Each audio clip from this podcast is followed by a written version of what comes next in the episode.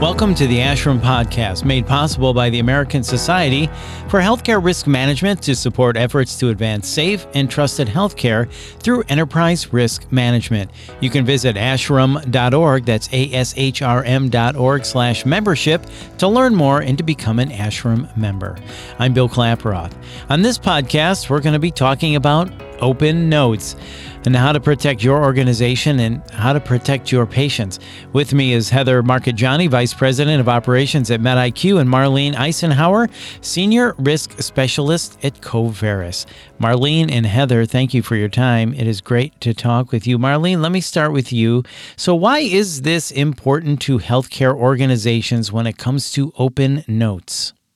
So, the concept of open notes was introduced back in 2016 in the 21st Century Cures Act that was signed by President Obama.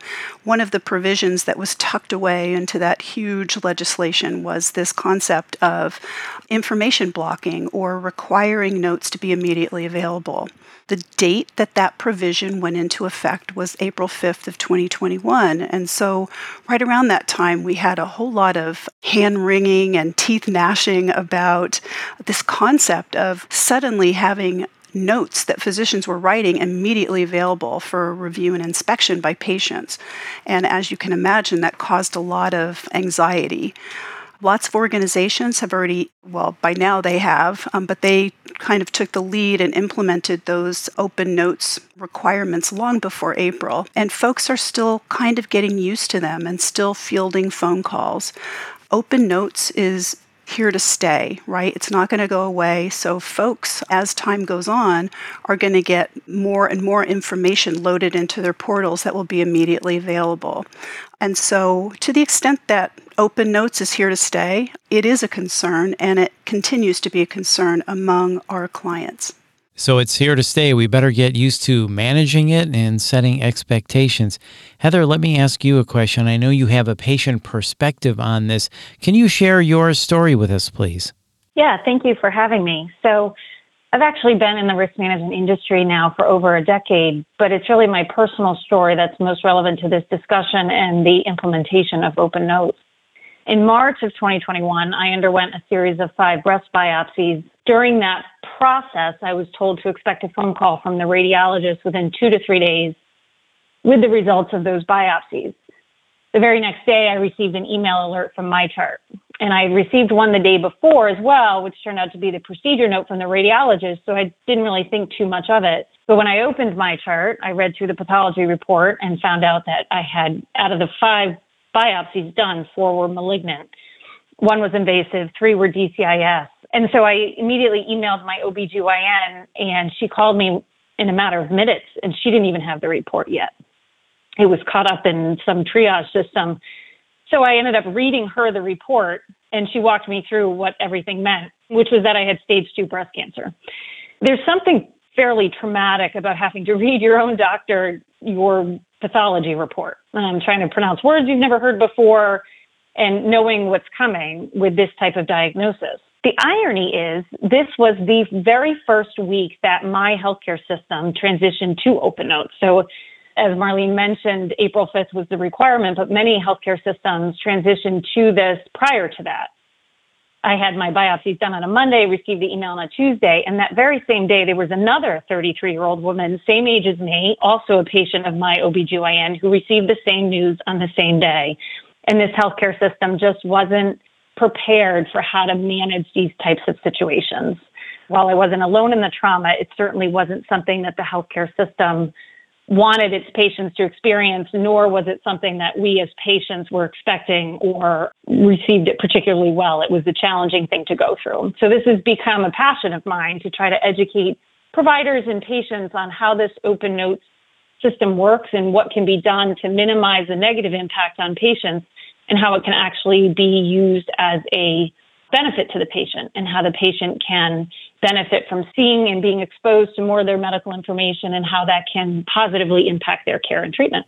Yeah, I could see how disconcerting that was to you to have to read that to your doctor for explanation, and she didn't even have it yet. So, Marlene, because of this, have you seen the quality or quantity of documentation go down due to fears of open notes? For the most part, I'd say that the answer is no. I think among our providers, there's always been sort of this understanding that their notes are available for patient review upon request. They just have to request them in different ways, right? So, for the majority of providers, the concept of open or transparent notes has really always been in the back of their mind. Like we mentioned earlier, I think a lot of the large healthcare systems and IT platforms have done a really good job preparing for the rollout of information sharing. I know that many, if not most systems, didn't wait until April of 2021 to make these notes available. So a lot of the growing pains happened in sort of a gradual, eased in fashion, which lessened the blow and the impact. I know that our risk management department began fielding calls about this topic, I'd say mid to late 2020. So we had lots of time to prepare. We are seeing providers, though, be more thoughtful about what they put in notes, but it really hasn't impacted the quality of documentation. So, all the necessary stuff, information is making it into charts. It's just that the language is a little bit different. Interestingly, I have heard concerns from nurses about their notes being available. So, right now, nurses' notes are not in the category of notes that are open to patients, but in October of this year they will be. And again, we mentioned earlier that the law is kind of in a rollout phase right now. So, in October they will be. So, again, you know, I've had to remind nurses that their notes have really always been open and available for review, and then provide them with some of the guidelines, the same guidelines that we're giving our providers about how to write notes. Right. So, Heather, being a patient directly impacted by open notes, what would your advice be to healthcare providers and or organizations? Yes, it's an interesting thing because I think there was a lot of anxiety around this as these systems went live. But I do think there are opportunities to educate patients on what they can expect. I think my case being that it was the very first day that this was available on the system, I think it caught a lot of people off guard, clearly for more than just me. But I think now that we know a little bit more about how these systems work and the impact of them, I think the best or one of the first things we should do is educate the patient on what they can expect, not only in terms of what they're going to see in the record, but timing as well if a pathology report could be available in 24 hours, 48 hours, whatever it may be, give them an idea so they have a better understanding or expectation of what's coming. And certainly, the, if there's time and it's appropriate, the possible diagnoses that are being looked for as well. Setting that stage with the patient early helps prevent some of the shock and the surprise that may come depending on what comes out of those results. In terms of the documentation itself, whether it be from a visit or an encounter, one of the things that I saw a couple different physicians through my care, and one of them, when I was reading through the notes that she had written from our very first visit, the very first sentence in there was Heather is a lovely 33 year old patient that word lovely made a huge difference in my relationship with that physician. It immediately put me at ease. It gave me confidence that my, you know, the million questions I had to ask, the few tears I might have shed, all didn't impact the physician's perception of me. And it allowed me to form a very strong relationship with that oncologist. And it didn't take a long time for her to write the word lovely or type the word lovely. So I think that's something to keep in mind just spinning something so simple in a positive way can make a huge difference for the patient and their comfort in their care and treatment moving forward. And then the last thing I'd say is if the patient is responsible for a component of their care and treatment, whether it be follow up or needing to get a, a study done, put that in the record and it can be worded in a way that isn't accusatory or creating any sort of mal response from the patient but it allows the patient to feel like they are partially, at least, in control of their own care and treatment. It was a great reminder for me of the different things I needed to do on my end to follow up on different aspects of my care. And I think a lot of patients feel that way, and it, it gives them a sense of control, which isn't something we can always do in the healthcare arena. So, those are kind of my three areas that I would recommend for providers and healthcare systems. Yeah, so those are really good suggestions. And it sounds like knowing that the patient will most likely be reading this, it just makes sense to put language in there that is easy to read and will put the patient at ease. So, then on the flip side, Marlene, let me ask you this Are there certain things that providers are reluctant then to document? I'm going to answer in the converse, right? Sort of the converse. So there's certain things that they should be reluctant to document. So, for example, providers should be reluctant to include judgy or biased or subjective statements. These kinds of flippant remarks about patients, families, or even other healthcare providers really leave a bad taste in people's mouths and leave them with an unfavorable impression about the healthcare team and the, the care that they received as a whole. These kind of remarks can also, and if you think about it in strictly financial terms, these kinds of remarks can result in consuming lots of provider and staff time responding to patient requests for medical record amendments and telephone time. So even the term morbidly obese now is kind of biased and judgy, right? So it's better just to, in your note, include a BMI, which says it all and it's not judgmental. So, providers should also be reluctant to engage in professional feuding pointing fingers at other providers and kind of sniping in the medical record. I think that this is a concept well known to providers, but folks who do this in the medical record create the impression of unprofessional behavior and poor care. So, just a bad idea in general. Um, they should also be reluctant to use weird abbreviations or acronyms. So, I think, you know, suffice it to say, the days of using the abbreviation SOB for shortness of breath are probably over, right? So, Sticking to a list of approved abbreviations and acronyms avoids tons of confusion and misunderstanding in the minds of patients, which again can result in eating up a lot of staff time related to phone calls. Complex medical jargon, again, not widely understood by patients and will create a whole lot of phone calls, right? So instead of using the phrase, for example, cardiomyopathy, just say enlarged heart. Everybody, including other clinicians and patients, will know what you mean. And I think, you know, what Heather says is really, really important kindness. In the end, including kind, supportive language really goes a long way and it can make all the difference. So, when you're charting, be respectful, highlight the patient's efforts, their progress, their strengths. It's just kind of amazing to hear what the addition of the word lovely, what the effect that that had on Heather as she read it. And so, I think remembering the patient in this whole scenario is really important and being kind and respectful. I think that the providers that this has really impacted, though, are the pathologist and radiologist. These are the folks who were and are understandably concerned about patients getting life changing news without the buffer of a clinician who knows the patient, taking time to explain the result to them.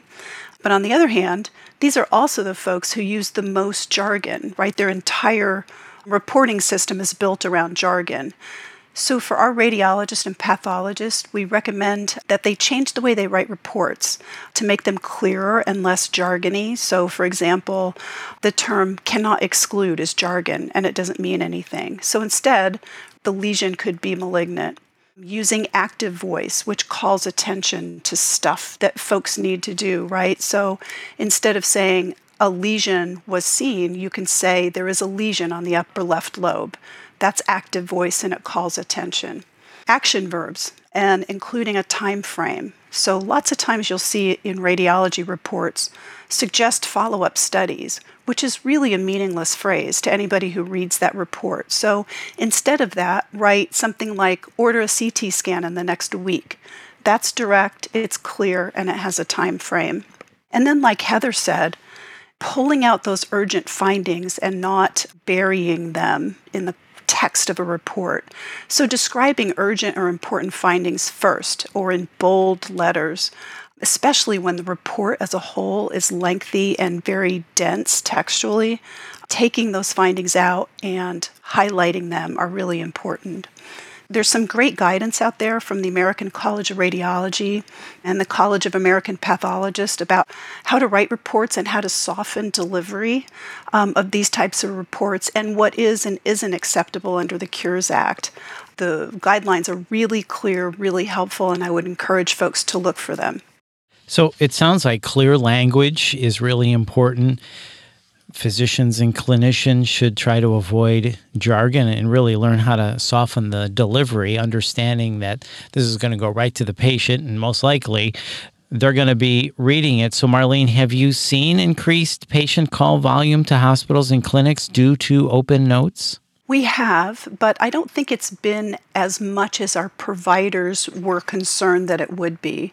And I think this, you know, like I said before, this, this was one of their biggest concerns is that they'd be flooded with phone calls from anxious, upset patients about you know what was in their record or reports especially from radiologists and pathologists. But i think the key and i think they did a really good job of preparing beforehand the key um, to minimizing these phone calls is to prepare not just patients but providers as well so for example for providers, providing good documentation training with some of the concepts that we talked about before about how to use language to convey meaning without being judgmental, harsh, or critical.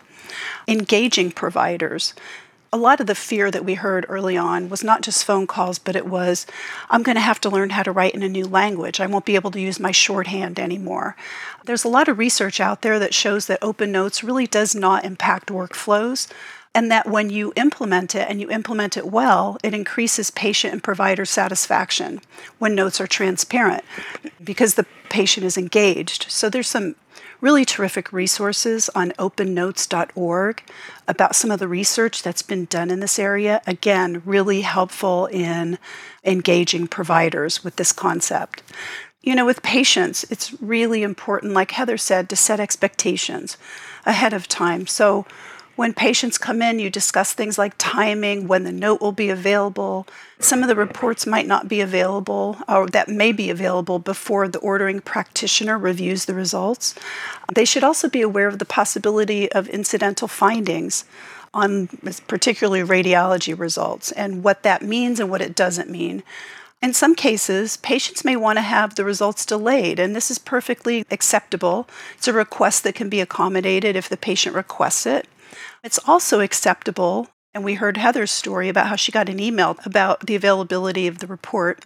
There's nothing in the Cures Act that says you need to leave those notifications on, right? You have to make the report available, but in some cases it might be acceptable or advisable to turn off the text and email notifications to the patient regarding report availability. Again, you still have to make the report available, but you don't necessarily have to alert the patient. There's also professional requirements that are not necessarily known to the patient. So, lots of questions that providers ask that seem odd or invasive. But again, they're required to be asked. So, if a patient understands that you are obligated to assess for things like domestic abuse and suicide, it won't be such a surprise. And then finally, just having a great process for managing phone calls and processing amendment requests. Again, there's no requirement in the Cures Act that providers take calls from patients, but you do want to be responsive to their concerns. So, having a really good telephone management program, really important, especially for pathology and radiology. Think about having a script in place that directs patients with questions to call the ordering clinician if they want to discuss results. And then just having a really streamlined, centralized amendment, record amendment process in place so that these kinds of requests can be processed efficiently. Marlene, thank you for that. Some really good steps in helping to manage open notes. So, we've mainly been discussing, uh, it seems like kind of the shortcomings of open notes. Marlene did provide some positives for us. But Heather, let me ask you as a patient there has to be something good about open notes. How can you use open notes to your advantage? For me, it turned into a tool in my toolbox throughout my care and treatment. And I think it's important for risk managers and providers to understand how patients will use open notes to their advantage. I think, and I mentioned this earlier, I think patients feel empowered by it suddenly they have access to information that they didn't have before readily without, as Marlene said, requesting it. And being able to go back and look at, for example, your echoes over time and make sure the ejection fraction hasn't changed, or to be able to track their own blood work prior to treatments or after treatments, or just in general, you know, ongoing preventative maintenance of your healthcare patients being able to play a more active role in their care means they're going to be more likely to follow up on the studies that are recommended or any sort of treatment that is recommended for them. And that ultimately is what we are trying to accomplish. That's what the goal of this law was, was to give patients more access to the information they needed so they could obtain a higher level of care, both by being a more active participant as well as being more engaged with their provider. I think this is while it's going to take some time to get there, Many patients are moving in the direction of wanting to be able to see all of this information. And the more that they are able to do that, I think the more engaged patients we're going to have in the healthcare system, which ultimately is going to improve the quality of care and our overall health as a whole. Well, those definitely are benefits. As you said, patients feel more empowered. Uh, people can play a more active role in their care. And ultimately, this is there to help uh, increase uh, the quality of patient care. So, thank you both for your time today. I just want to quickly wrap up with one last question. Marlene, let me ask you as we wrap up our discussion on open notes, any final thoughts you want to add about this? I think when it when it boils down to it, I think handling open notes and having good systems in place is all about education for the provider, um, expectations of the patient, and engagement from both parties. Yeah, excellent thoughts. Thank you for that. And Heather, let's wrap up with you. Any final thoughts you want to add about open notes in our discussion today? Just that, and, and Marlene said this earlier, this is here to stay. And so the best thing I think we can do is to use the system to our advantage, use this law to our advantage, and minimize the negative impact. And if we can do that efficiently and productively, I think we're going to have a very positive impact on patient care across the system. Yeah, very well said. Well, Marlene and Heather, thank you so much for your time today. This has really been interesting and informative. We appreciate your time. Thank you again. You're welcome. Thank you very much. And once again, that's Heather Marcagiani and Marlene Icenhower. The ASHRM podcast was made possible by the American Society for Healthcare Risk Management to support efforts to advance safe and trusted healthcare through enterprise risk management. You can visit ashrm.org, that's A S H R M org slash membership to learn more and to become an ASHRM member. And if you found this podcast helpful, please share it on your social channels and check out the full podcast library for topics of interest to you. I'm Bill Klaproth. Thanks for listening.